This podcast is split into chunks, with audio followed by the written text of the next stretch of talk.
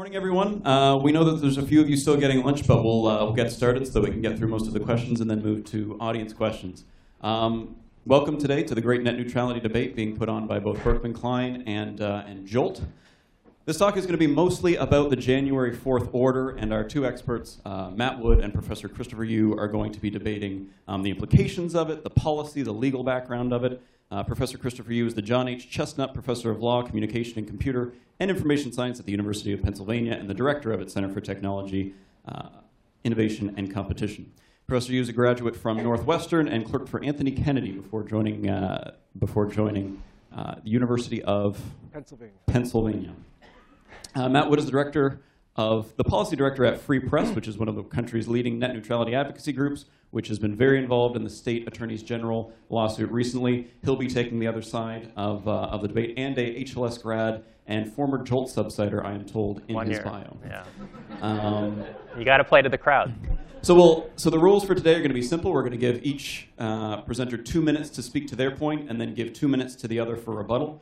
We're going to start with just an intro from each of them, telling them us a little bit about themselves, and then we'll get right into the debate. So if, uh, if Matt, you'd like to lead off, and then we'll, we'll move to you, Professor. Uh, sure. So briefly, I assume a lot of people have heard about net neutrality. It's been in the news. It's been much discussed, and here you are. Uh, for those who haven't been as much into the weeds and in the docket, the FCC's order was voted on last December. Uh, as Alex was saying, it was released just a few weeks ago here in January. It took away the net neutrality rules that the previous Federal Communications Commission put in place in 2015. And these really aren't new concepts or new rules. I would start by saying net neutrality is basically a fundamental non-discrimination law for internet access or for internet users.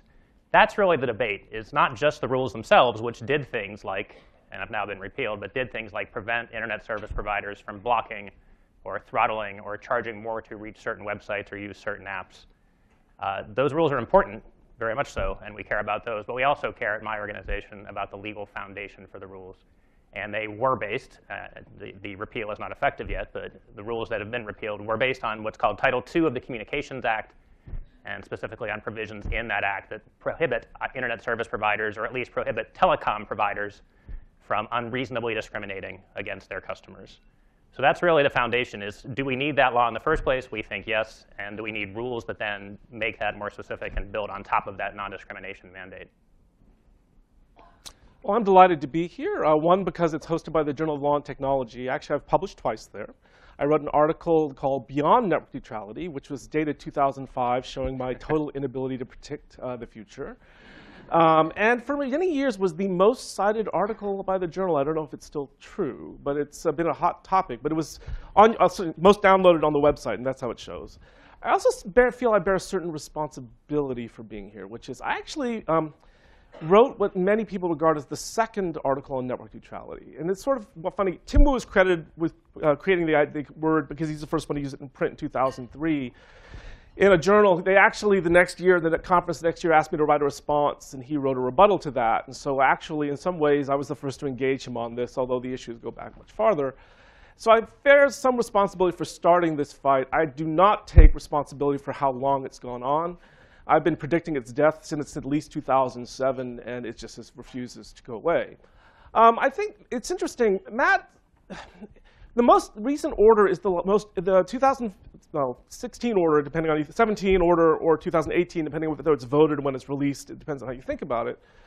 Is actually the last in a, a long series, and um, it's actually I think a little bit more complicated than Matt suggests, which is network neutrality has been a bit of a moving target. In 2005, in the policy statement, it really was about non-blocking.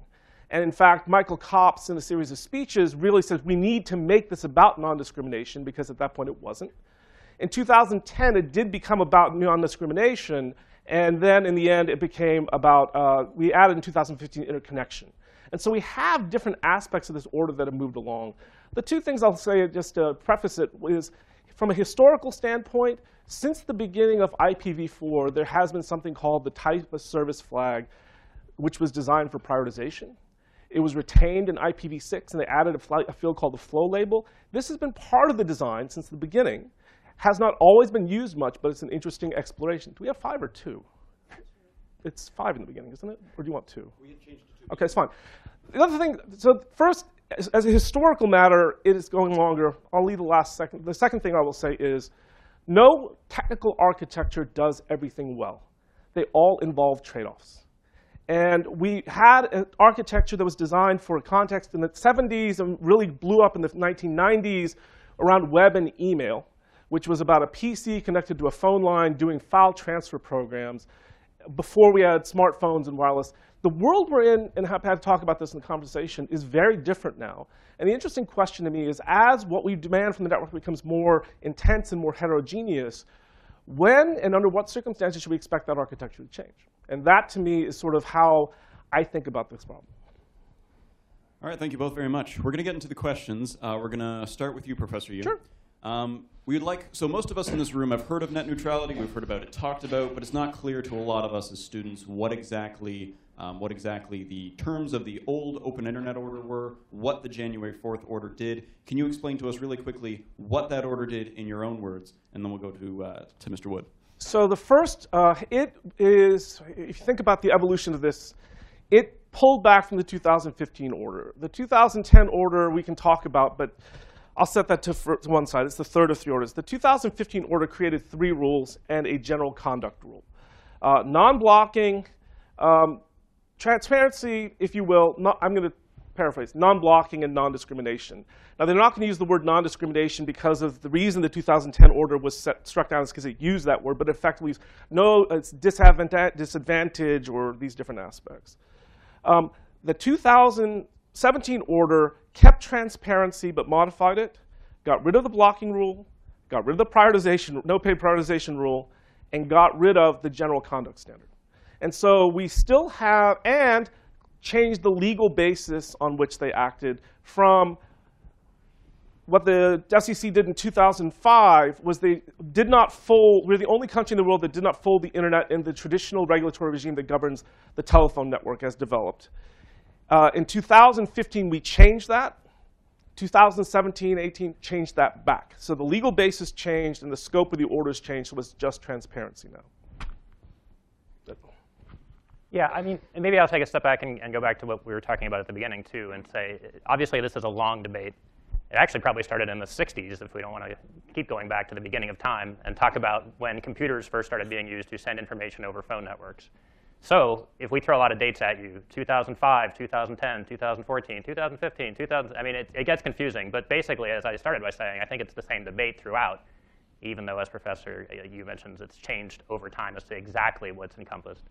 So as he said, the 2017 order repealed the 2015 order, and that order had these conduct rules that prevented things like blocking, throttling, discrimination by internet service providers. It did retain some kind of transparency rules. So we have in the hopper now transparency rules that say if the ISP tells you it's going to block, it's OK. You know, they still have to tell you. They have to tell you what they're going to do in advance, much like we see with privacy policies today and the Federal Trade Com uh, Commission's enforcement of those. So there's some debate about whether or not that transparency alone framework will be sufficient, having stripped away all of the conduct rules. And I guess I would say that we don't think it will be, to put it mildly, because for one thing, we don't think that's enough to protect internet users. But for two, the major thing this last order did was once again shift the legal ground that we're standing on. And so even for things like transparency requirements, you know, they've changed the portions of the statute they're pointing to and in some cases not pointing to, if we really want to get into the weeds and talk about administrative law and uh, some of the failures in the order on that ground. So it stripped away the, the rules, but it also changed the legal framework. And I'll sound like a broken record here, but to us, that's very important. You know, the legal framework and preserving internet users' rights to non-discriminatory telecommunications is exactly what we think the FCC should be doing. Uh, to go back to what Professor Yoo said at the beginning, yes, there are ways in the network to prioritize certain kinds of content, really our question, and I think everybody's question should be, who gets to make those decisions?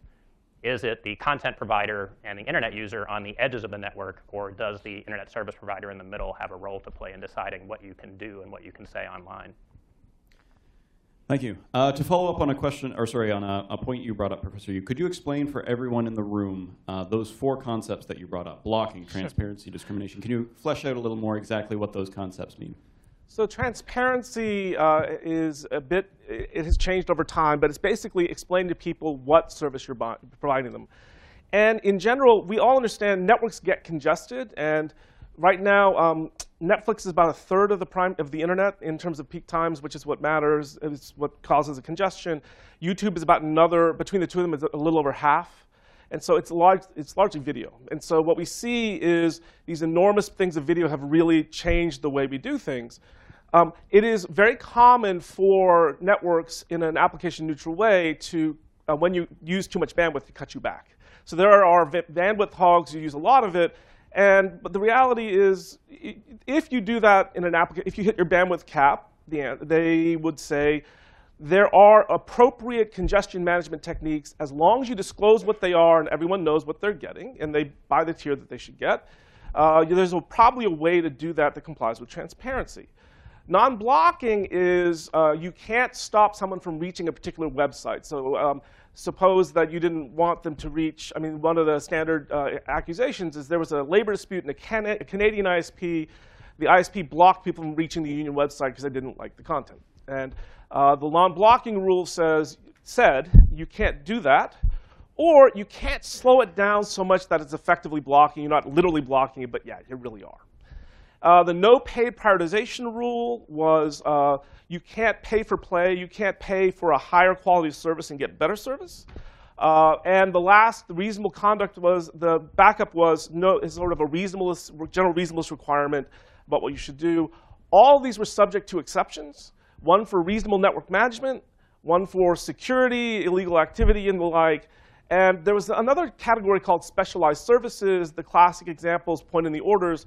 Uh, Amazon used to use dedicated bandwidth to send updates of your, to your, e your Kindle reader for books, and they paid Sprint for it. And many people use, for example, dedicated bandwidth for voice calls because voice calls are very sensitive to delay. So what they do is they have a special channel to do that. That's what they called specialized services. And in the order as defined, those were things that were application specific. In other words, you're not doing a general service to the internet priority service. You're selling a very specific one for something that needs it, like voice or the Kindle. And as we said, the transparency rule still survives in a modified form. All the other things I discussed have now been repealed.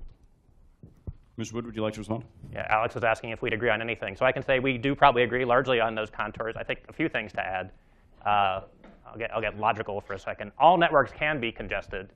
Some networks are congested. Not all networks are congested at all times. And so that's really where at least one of the touchstones of this debate was when Comcast was in 2007 throttling back or effectively blocking all BitTorrent streams for some of its users because BitTorrent might be congesting the network. You know, this is a copyright debate as well. People were concerned about uh, pirate video or illegal video, uncopyrighted video.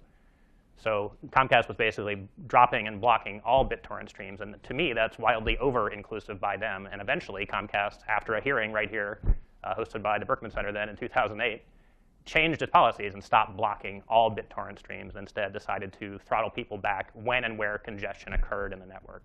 So that's important. And you know, bandwidth hogs are sometimes also referred to as paying customers. So people demand video, and sometimes it gets congested, but oftentimes it's not. And that's why we think that there is any number of reasons to have reasonableness tests for what the ISPs are doing.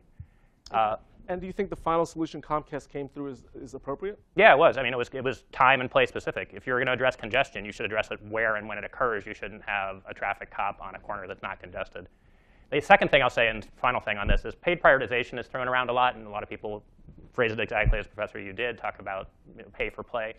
Really what the internet service providers mean when they talk about paid prioritization is not you paying more for faster speed, because people do that today. You can pay for a higher service tier. What they mean is having the edge provider, the content provider, the person on the other end of the line also paying them to get their content to you faster. So sometimes this gets very uh, couched in economics debates terms, and people talk about two-sided markets. You know, we could or one could debate the benefits of those, but it's different than just simply saying you can't pay more for more speed because you and I can. The question is, does AT&T or Comcast get to charge Netflix extra as well? Thank you very much. Mr. Wood, this is a pointed question to you. You are part of a lawsuit of 22 state attorneys general to block the FCC's order this past year. Can you explain your theory of the case and why you think you're likely to win? Uh, sure, in two minutes. No. Uh, first of all, I am, I am proud to have been appointed an attorney general, but that's not actually the case. Uh, it is a lawsuit that uh, 22 states have joined in, but they would be a separate party, you know, Free Press, Public Knowledge, Open Technology Institute, a few of us groups that are based in DC and other places are also challengers or petitioners on the FCC rule just adopted last December. Uh, also in that suit right now are Mozilla and uh, Santa Clara County, uh, which has taken an interest because obviously Silicon Valley is uh, very near and dear to their hearts. So I'm going to I'm gonna stick with procedure for a second, and then we'll talk more about the case and the merits, I'm sure, as we go. Those lawsuits were probably filed early. I mean, if the uh, substantive intricacies here weren't enough for you, uh, there also are a lot of different triggers for filing deadlines, and people taking Fed courts might be interested in this, and nobody else. Everyone else can take a nap. But you know, the FCC's finality of their rules is actually based on when they're published in the Federal Register. That has not even happened yet here some five weeks after the FCC voted on December 14th to repeal these rules and to change the legal framework once again. So the reason I dwell on that is, yes, we went to court, but those suits were filed early. We explained that to the FCC. They probably agree. They wouldn't tell us they did for sure, and that's the reason we did it, is that back in 2015, when, as there always is, there was litigation, uh, a few folks filed early, and they actually had the lottery run at that point, and the appellate court that heard the case was picked in what you might say was a jurisdictionally premature time period for that to happen. So when we do go back, we'll argue about all these things I've been talking about. Legal classification, the need for and the structure of the content rules, uh, the transparency rules, and whether those are effective, and whether all of this was properly noticed. You know, speaking of the attorneys general, it's really been the New York Attorney General who's led on this, but talking about the unprecedented nature of this docket at the FCC. I'm sure there were tens of millions of legitimate comments in the docket, and that blows away every previous record. But there also, I think, are undeniably lots of fake and fraudulent comments in that record where you know, senators' names have been used and people who've passed away, their names are in the docket. And so it's kind of a mess. And that's why there are procedural aspects to our challenge as well as substantive ones on the legal definitions and on the uh, conduct rules and the content of those rules. So I, I agree that the, it's an interesting phenomenon. It will take a while for it to be published in the Federal Register. Actually, the 2015 order issued under the Obama administration, I think, took six months, eight months. No, no, that was 2010. That was 2010. Was 2015 was relatively tidy. The rules were voted at the end of February, and they were in the Federal Register by April 12th. So they, it takes, but even that's a couple. It's not unusual for it to take time. It was released on January 4th. And there's a certain amount of this that has to happen. I give a lot of credit to the current chairman. He's adopted a number of transparency policies which we've never had before orders that they get voted on get released to the public three weeks in advance. So, and, and, and, that had never happened before. I think those are all really positive.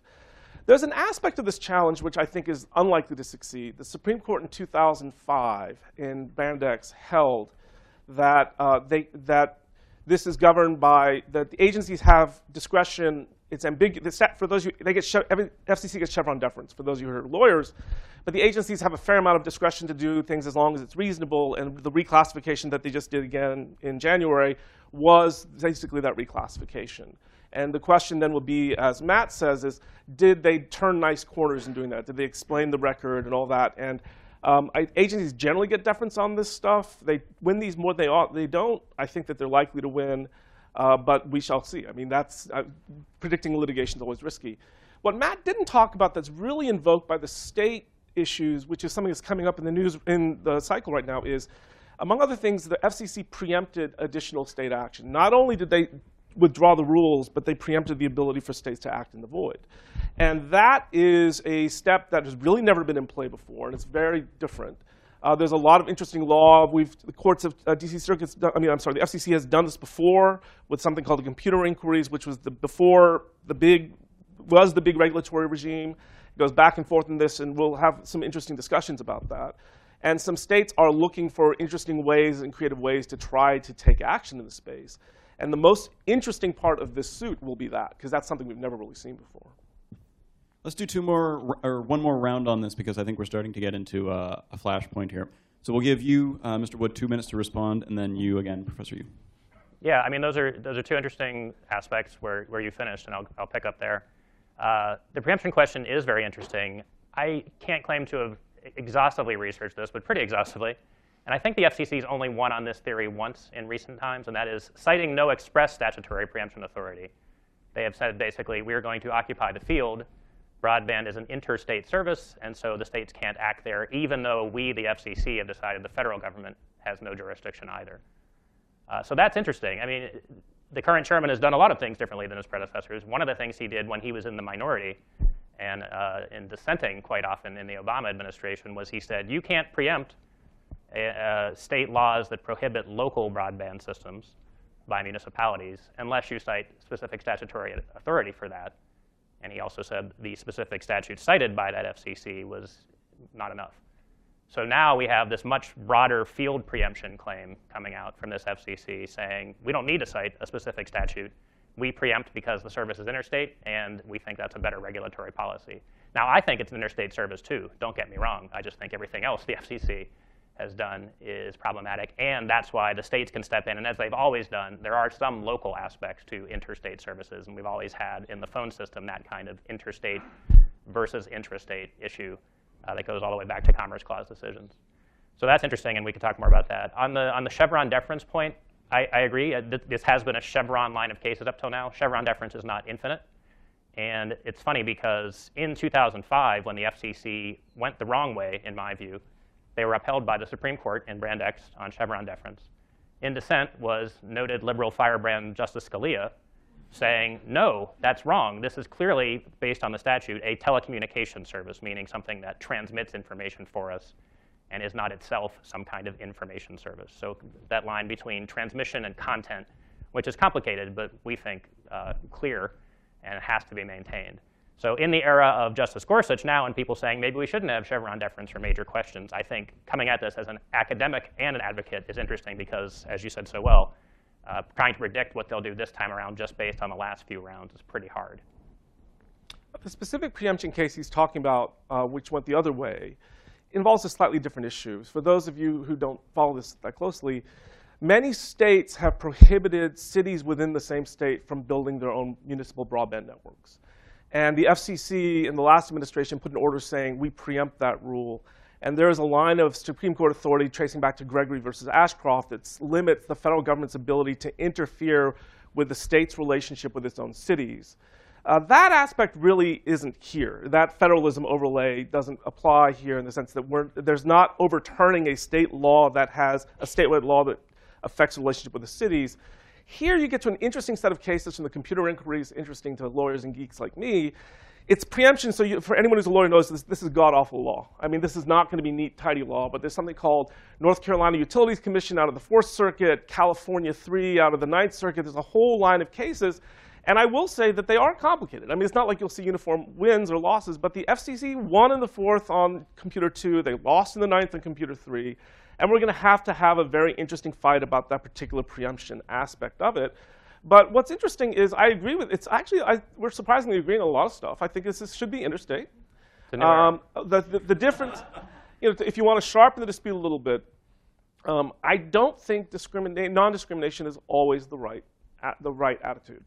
So um, to use a student audience, uh, to give one example, one beneficiary that you almost all benefit from of classic discrimination is the classic student discount, which is um, you see you're getting charged less for the same meal that I get charged.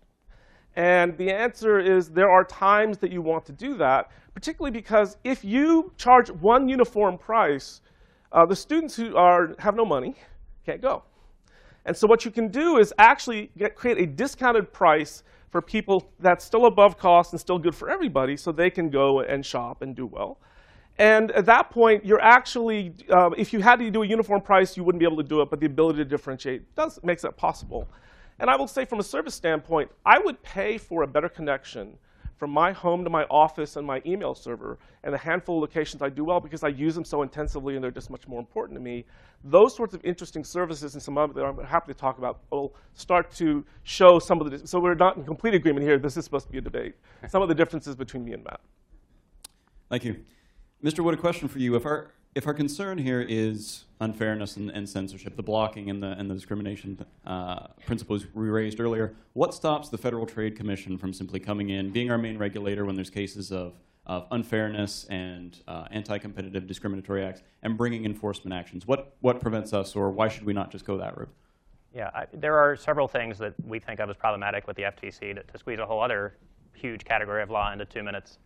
I think I would try to narrow it down here and say the Federal Trade Commission does have a similar statute to the Federal Communications Commission in some respects. Now, the FTC doesn't have rulemaking authority as a general rule.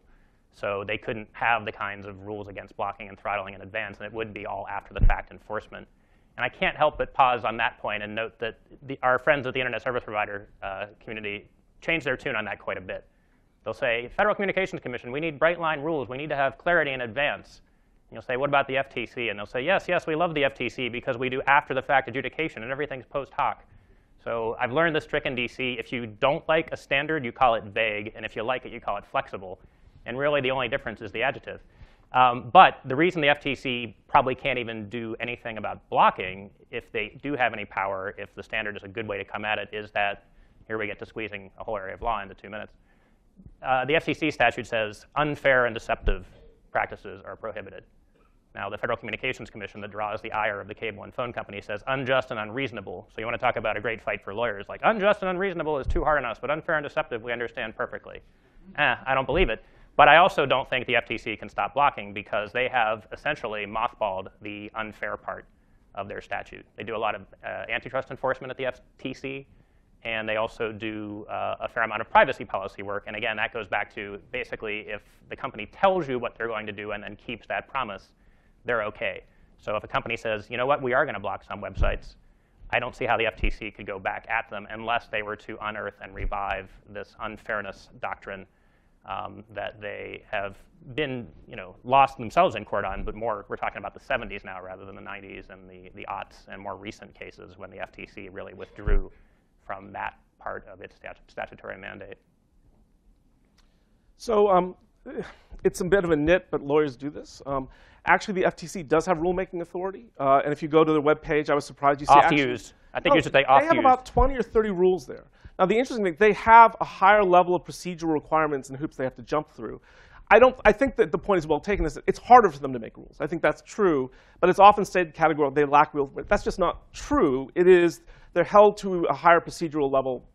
I don't think we'd really disagree on that, but it's just whether that's good or bad is a different question.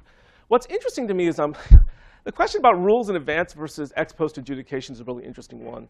And, and from a lawyer standpoint, um, what always struck me was I always think about three different forms of literature. One is the rules versus standards literature, which we're taught in law school.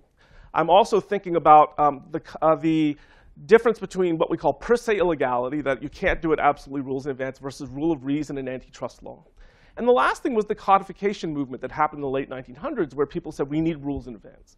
And what, what, what's interesting to me is uh, the rules in advance are never as clear as the people who want them think they are, and the ex post adjudication probably are never as vague, because contracts, torts, property, almost everything we teach in the first year was all done in common law, and basically we understand how to do most of those things.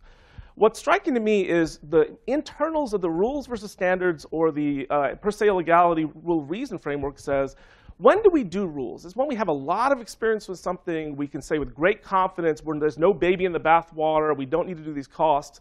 But there's a reason why we still do tort liability through reasonableness under the totality of the circumstances. And when we could have clearly bright line rules in conduct that's very common.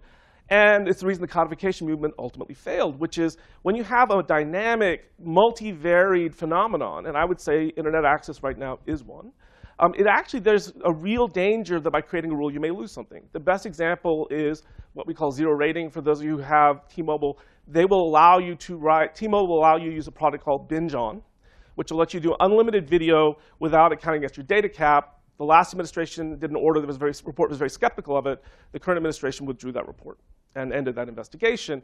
That's the kind of emerging practice that sort of hangs in the balance between these two interpretations. Thank you, Professor. An economic question for you. We know that half-second delays, even as small as that, can cause significant drop-offs in subscribers and users of any app or service.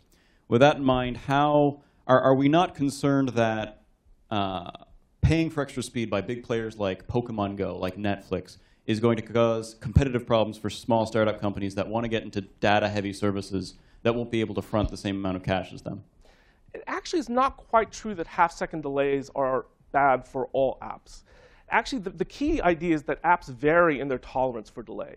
So if it's a file transfer program, if an email shows up half a second later, most of us won't notice. If you're doing a phone call and there's a half a second lag on it, you'll be talking over your other person constantly. We've all had that experience. And if you look back in the original design of the internet, they had it optimized essentially for email and file transfers. And they started to change the architecture from the very beginning because voice needs a different set of services. In other words, if it drops a packet, we need to get something that's fast, even if it's not as reliable, is basically the trade-off they made. And we're starting to see this with more and more applications, and particularly video. Real-time interactive applications that are particularly image heavy are very sensitive to delay. Um, pre-recorded video, if you don't mind it buffering for a second, it'll, once it starts, it'll actually work flawlessly. And so one of the interesting things about prioritization is if you are on your phone call and you're in a dead spot, uh, most of these, uh, most networks are engineered that if you're on your phone and you're uh, having trouble getting in low bandwidth, they will hold your data and give you your voice. They will discriminate between two applications, generally for your benefit, because you care about the lag. And if you're on your phone, um, it's more important that that comes through, and you're probably not checking your email anyway. And so this is an interesting way that taking advantage of the growing heterogeneity of the way people are using the internet to actually vary the way the internet provides you services. And in some ways, I think of what we're seeing in terms of the development of the different services is a response to uh, the natural response of a provider trying to satisfy customers. I'll give you another example. Financial services have exited the internet completely. Why? They need millisecond latencies markets move prices. And in fact, one of the hottest retail market, real estate markets in Manhattan is the real estate around the network interconnection point because they need to get closer and closer to them. And it's gotten to the point where they've actually introduced lag, uniform lag, so people don't do this race to the bottom trying to buy real estate. That's another example of an app that needs something very different that the current best efforts internet can't support. And so we start to see, what, are they, and because they can't get it from the network, they're paying for a private line connection, which is their alternative. They're still paying, just not in a shared infrastructure that would support the way we've gotten to the internet. Yeah. OK, so there's a lot there. Um, as what Professor Yoo has just said shows us is that we do have private lines still possible, even with the net neutrality rules when they were in place. And we've always had that in the telecom networks. So that is not really something new. Yes, you know, remote, remote surgery and medical applications often comes up. Don't you want people to have good access to medical care on the internet? Well, I probably don't want surgery done on the best efforts internet. You know, that probably would be something where you'd want to buy a dedicated line. So that has happened in the past. That still happened under the rules that have just been struck down. It's probably something that will be allowed in the future as well, no matter what regime we come to, even if the current, we would say, radically deregulatory uh, attempt by this administration doesn't win out. So there are ways to solve for this. I think we're, we're doing a lot of legal noodling. I don't want to get into engineering and pretend I know enough about that stuff. But for a lot of the kinds of delays and latency issues that Professor Yoo is talking about, capacity solves them, or does a lot to solve them, I guess I would say, just to be somewhat more careful and qualified. So yes, as I, I said earlier, some networks get congested, and some get congested a lot. Most of the current landline broadband networks we have coming into your home are not getting congested, at least not in most parts of the day. And so there are questions about economic incentives that we want to talk economics. Should we be incentivizing building out more capacity, as we see with things like Verizon Fios and Google Fiber when that was a thing? Or should we be allowing providers to use that common infrastructure and to limit capacity, or at least to respond to limited capacity by charging more for a bigger portion of that pipe? So I'll go back again to this fact that we actually can and do buy more speed today as internet users. You said you would pay more for a better connection to certain servers you use. The question is, should you be allowed to do that? I would say yes. Should then the internet service provider say, you've bought more capacity, here's what you're allowed to use it on? Only on certain servers, only on certain websites, only on certain applications frankly, I don't need Comcast or Verizon telling me which services I can use with the capacity I've purchased. I would rather have that capacity and make that decision for myself. And that's why we think the non-discrimination rights that we had in place under the law and under the rules are so important. It leaves the user in control of that rather than the edge provider and the ISP negotiating between themselves for who gets there first. This is our last question before we'll go to uh, live audience questions. And this can be for either of you to lead off with and have the other respond. We, had, we saw recently, in the past couple of years, Brazil implementing their civil rights framework for, uh, for the internet, a bit of a departure from what we're doing here in the United States. To what extent do the broadband policies of other countries affect how we approach net neutrality? Obviously, internet services are cross-country, servers are in one place, clients can be in another. Are we expecting other people to follow in the footsteps of the recent order, or do we think that that's going to be a problem compatibility-wise going forward? I, I, don't know what to say exactly. I mean, yes, it matters, and especially because people do talk to each other in, in other countries, and the, the internet is a network of networks, as we all know or should know. So it definitely matters. I, I think that this tends to get perhaps spun a little bit too much in debates. Like, if we do this, then they'll do that over there, and that'll be the end of the world. I, I don't know that that's really the case. Um, and you know, again, I think I see advocates doing this all the time. They'll, they'll point to Europe and say, "See, it's terrible because the speeds are too slow." But then some people used to say, "Oh, it's too fast." There was an advocate in D.C. who used to talk about, you know, we don't need, uh, what did he say, Maserati speeds. You know, Toyotas are fine for most people. So uh, you, you just get this kind of understandable but sometimes silly attempt to claim either that the laws in other countries have an extra territorial effect on us here, quite literally, or that the precedent set will be bad. And I wouldn't deny that the precedents are bad. I mean, I'll, I'll, point at an Obama administration official for once and not the current administration. You know, one of them got in trouble for saying, we don't want China blocking, why would we want AT&T blocking? I think that's an interesting question. I wouldn't say that those two are exactly the same thing. Or despite what, there's another former Republican commissioner, McDowell, who used to say, or another one too, Harold Furchtgott Roth, you know, if when they see us regulating the internet here, which is debatable, and I think they're framing it wrong, that will embolden China and Russia to block. And I, I, just, I think people do these things for their own reasons. You know, global politics around communications rights are not dictated or swung strictly by the FCC, even though, of course, it matters how the network operates across international borders. So if you're asking about how international developments will affect U.S. law, uh, whether you believe that, I believe that's always been somewhat limited, frankly, but uh, current, this, in this current administration, probably even more so. I mean, it's just the reality we're in. Might, I don't think it matters. Build a wall. Yeah, you know, uh, I do think U.S. policy has tremendous influence internationally. Um, most regulators don't have the capacity to do studies, and so what they generally do, and I went to, I was at the Mobile World Congress, which is the biggest gathering. They have a ministerial there when the 2015 order dropped. And the basic thing they say is, if the EU and the US are on the same page, and at that point, the EU basically was. The presumption in most regulators is that's what they're going to do. Or the burden of proof is clearly on someone else to pull together an argument to go the other way. And what you've probably seen is the EU had a very strong proposal out of the parliament. They've retrenched some. We retrenched some. And I'm sure, I'll be I'm actually going in the end of next month, and we'll be interested to see how they react. My guess is they'll be a bit puzzled um, by trying to make sense of it because it's easier for them when there's a clear consensus between the US and the EU, and they sort of follow that lead uh, as we go. Um, but it's, um, I would say, probably less that the world will follow the US lead under the current administration than has been true in the past. I want to, I realized I didn't fully answer one question because you asked it in terms of innovation, your last one to me. I want to boil it down because I got into examples. What I would take away, there are innovation interests on both sides of this issue to me there are innovators like financial services and other things who want something different from the network. They can't get it from the current architecture. And even among people who are current, using the current architecture, um, bloggers who are sent text stuff does not need big fancy speeds. Video needs big fancy speeds. And so what we're seeing is if we have a single uniform internet with one class of service and everyone has to pay for it, what you're going to end up having is people paying for stuff that they don't necessarily need.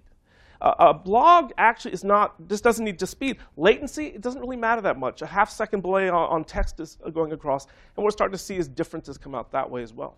So to me, there's innovation on both sides. And it, getting more complex into it's much more interesting to me.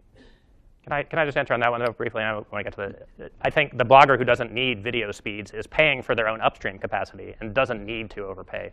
Most users are not going to say, I only want text. You know, the user might pay more to have a more robust line that can handle video. But I just I don't think this is a much longer question we get into now. But I don't think it's fair to say the blogger is paying for my videos. You know, it's just not really the way network economics work, if you ask me. But that's obviously a, not just a debate, but a symposium maybe we could have someday. All right, we've got about 15 minutes left. We're going to turn to live audience questions. Um, here, you can take this one. We're going to, uh, so we'll take off the time limit for this one. If there's any questions that you submitted that you didn't hear, uh, this is the time to ask them, and then we'll let you all We'll let you all head out at about 12.50 because we know a lot of you have 1 o'clock classes.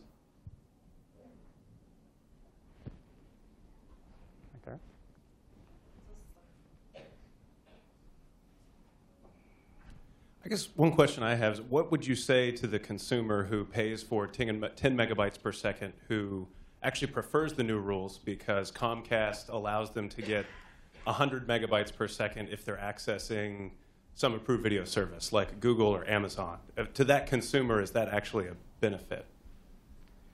I don't think that's happening. I mean, I, if, Well, if- I, I, I guess it's, I mean- in my mind, it's similar to zero rating. Is that? well, no, but see, right? under under the old rules too, this you're really talking about capacity. And so, if Comcast charges me for up to 10 megabits per second, sometimes it's going to be less than that if the network's congested. If instead they're providing faster speeds to me, that's good for me. It might be bad business for them, although I would say it isn't even that because it doesn't actually charge that. It doesn't, they don't have a big marginal cost for doing that.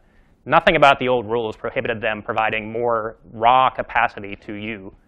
You know, it, it, it was done neutrally. So I have 100 megabits per second now accidentally, even though I'm paying for 10. I can use it for anything, video, anything else. Like they, it's, it, I just don't. I, I kind of reject the premise of the question, I guess, without being too argumentative because I don't know if I'm missing something. Right. Maybe I'm missing. it. So uh, under zero rating, it wouldn't. It would be limited to that specific service. Right? Yeah, but So- we didn't see zero rating. Uh, you know, you're talking about speed rather than the amount. I guess that's what that's what I'm missing. So you're saying, you know, you're allowed to go over your cap. So Yes. you know, the speed is how much I'm getting at a certain time. The cap is how much I'm allowed to use per month. And while Professor Yoo is right, there was this debate about zero rating. Uh, funnily enough, because they see it as better business, most of the mobile carriers have now gone back to an unlimited approach as well. So that's another fascinating area of, of debate. You know, are we better off if, if bandwidth is metered out and I'm only allowed to use up to a certain cap per month, and then I pay for over that? Some people would say that's better for consumers, and others would say it's worse. Um, but the new rules, you know, do allow for that, for that kind of zero rating, because there are no rules preventing it. They've taken away all the rules.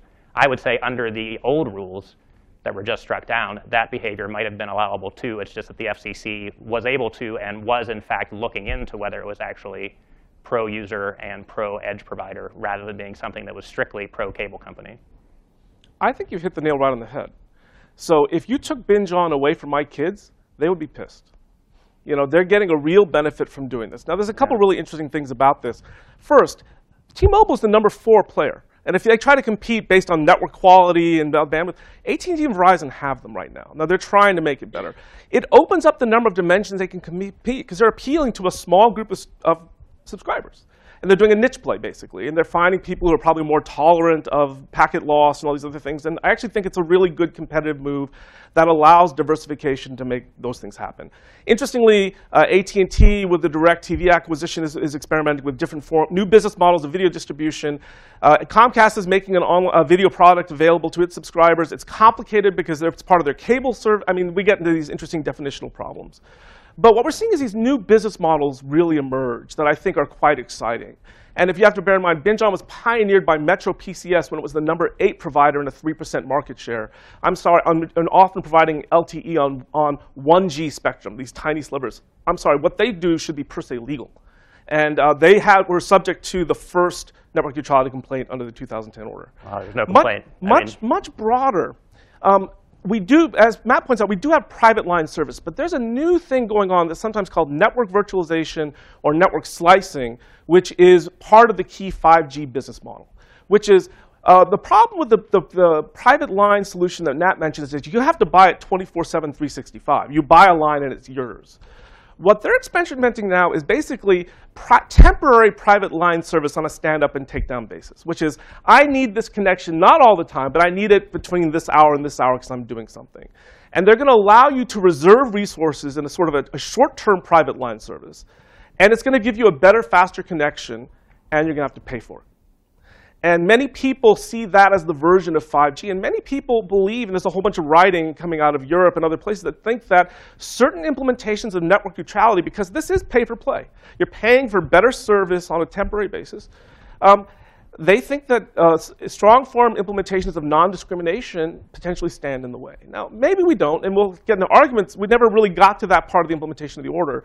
But the question is, will the ambiguity around this harm people from experimenting with different business models? My position would be is, um, ex post case by case, I've been called in successive speakers in a panel a uh, network neutrality re- regulationist and deregulationist because I believe in ex post case by case enforcement, which means I do believe in some enforcement, but I think you wait, let someone try the practice, and if the consumer harm is shown, stop them. But the problem is by reversing it the other way, you never find out. You put the burden of proof on innovation, and, and you lose the breathing room that innovation needs to experiment with different solutions. I do think we need some form of backstop here to make sure that it's fair, but absolutely to prevent people who haven't tried something from trying it in the first instance so we can find out what the impact is, I think is bad for innovation. I will briefly fill time as you go to the next question. I, has gone away in, its, in that form because they've gone to unlimited. So I think I just have to say, if you say to people, you can have free video over your limit, they'll say yay. But if you say instead, actually there is no limit, people will prefer that over having something parceled out to them on a non-neutral basis, even though they're not sitting there thinking about it in net neutrality terms. And we can argue with the carriers about whether it's a better business model for them or for the entire internet if we have metered plans instead. But you know, it is not just the, it's not a fact of life. There has to be a limit, and only by allowing this kind of innovation can we get past those limits. We've actually gotten past them today with most carriers. Well, but the, the, the, other thing that's interesting to me about binge on, I do think, well, we have a factual question. I think it still exists because unlimited plans get it. I do think that if you buy above a certain plan, you can get it even if you have a cap. The most fascinating thing to me about it is it's a video-specific solution which is it takes the resol- it mostly succeeds by taking the resolution from high definition down to standard definition to reduce the bandwidth it's requiring. Now, this is a very creative solution that actually is targeted at the problem, which is video. It cannot be done in an application neutral way. You cannot reduce the resolution of other things because video is a unique product in this way. And it addresses the problem that is causing congestion on the network today. And so what's interesting to me is on a technical side, if we say everything has to be done in a pure application neutral way, you will lose some efficient technical solutions which we wouldn't otherwise have. Um, so my question is, in the 2015 rulemaking order, the FCC only cited one violation of what would become the net neutrality rules, and that violation they were able to correct without the expanded powers of the 2015 um, rulemaking. So I guess my question is, uh, what's to say that this becomes a bigger problem in 2017 than it was pre 2015? And what really is the necessity of keeping expanded rules that weren't necessary in the first place? Which one are you thinking of? Because I think they cited more than just one. I, I thought they only cited one, maybe two, and in both cases, I, I don't remember the exact, mm-hmm. um, which exactly the case was, but in both cases, I know that they were able to solve the, well, right. So the legal framework has shifted over time, but we have had some kind of rules or principles in place basically continuously. So I mentioned earlier the Comcast throttling BitTorrent.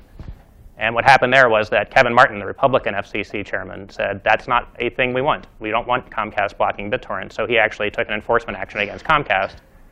Comcast sued. Now they changed their behavior after the enforcement action, so that's a good thing.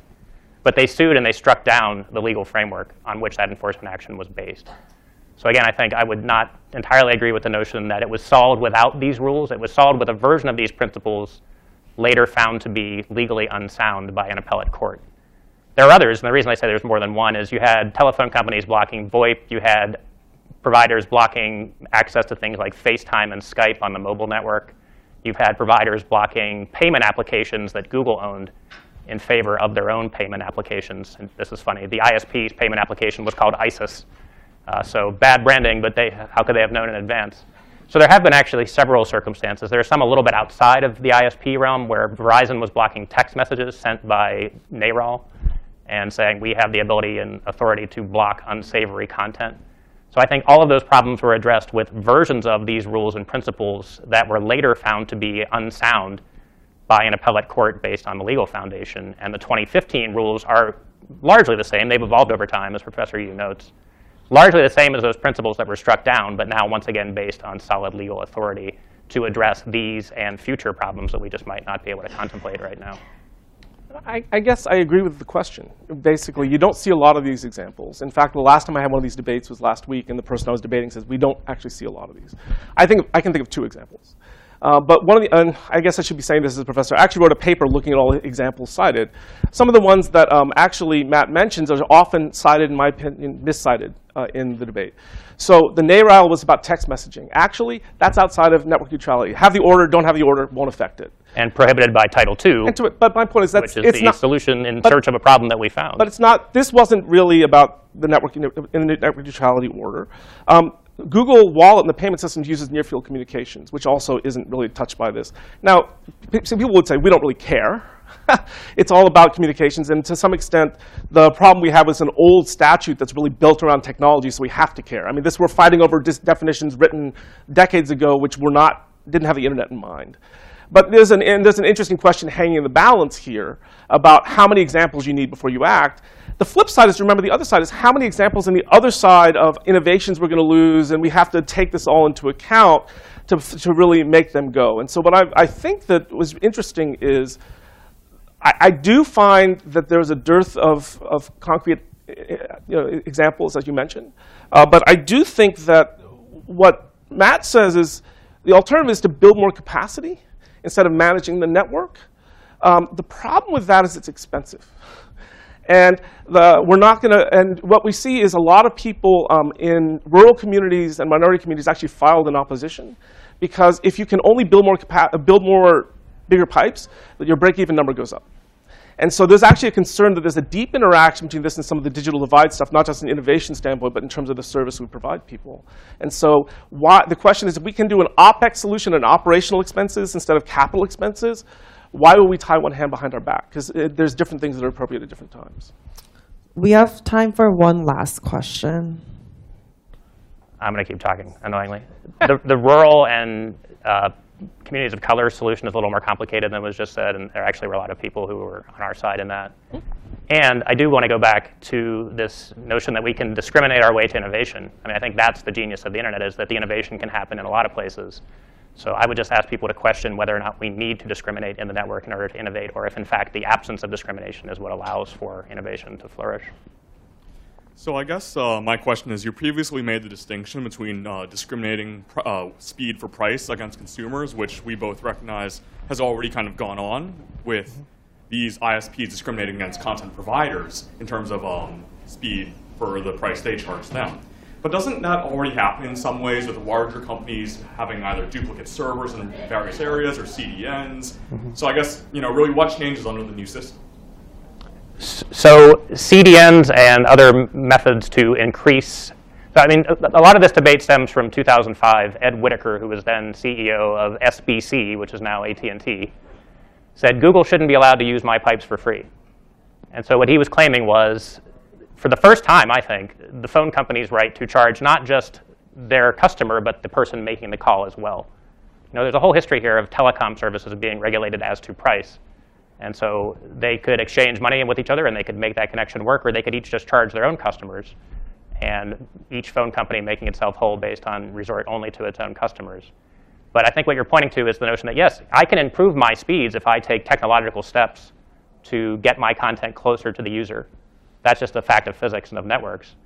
Uh, the question is, should the ISP be charging for that privilege or be monetizing it in some way, or should others be allowed to take those steps to improve their speeds and not have that kind of gatekeeper in the middle in terms of what the cable or phone company does to their traffic? So to step back about what this issue is about, if you want to, if you want to get better service, you can build your own data center closer to your customer. You'll get lower latency, you'll get better responses, and it belongs to you. And other companies called content distribu- dis- distribution networks, the biggest of which is Akamai based here in Cambridge, uh, do this on a third party basis. You don't have to build your own data center. We'll build a data center and we'll sell it out to third parties as a service. And we'll give you better service, but you're going to have to pay for it. This is a great example of substituting storage for networking. In other words, we don't really rely on the network. We'll just build more storage facilities and reduce that. That's a great move. When you can't get prioritized service from the network, it's your only move. You can only do it in the technically build more facilities solution. The interesting question is can we open up the space where you don't have to pay that person? Instead, we'll find a network based solution that actually may allow different kinds of sharing and different kinds of aspects. Because what really makes this all go, the reason the internet works so well is we're all sharing capacity that used to be dedicated to one person. We can make people buy their own CDNs and do this, but this actually unlocks the potential. And that's the whole idea behind network slicing.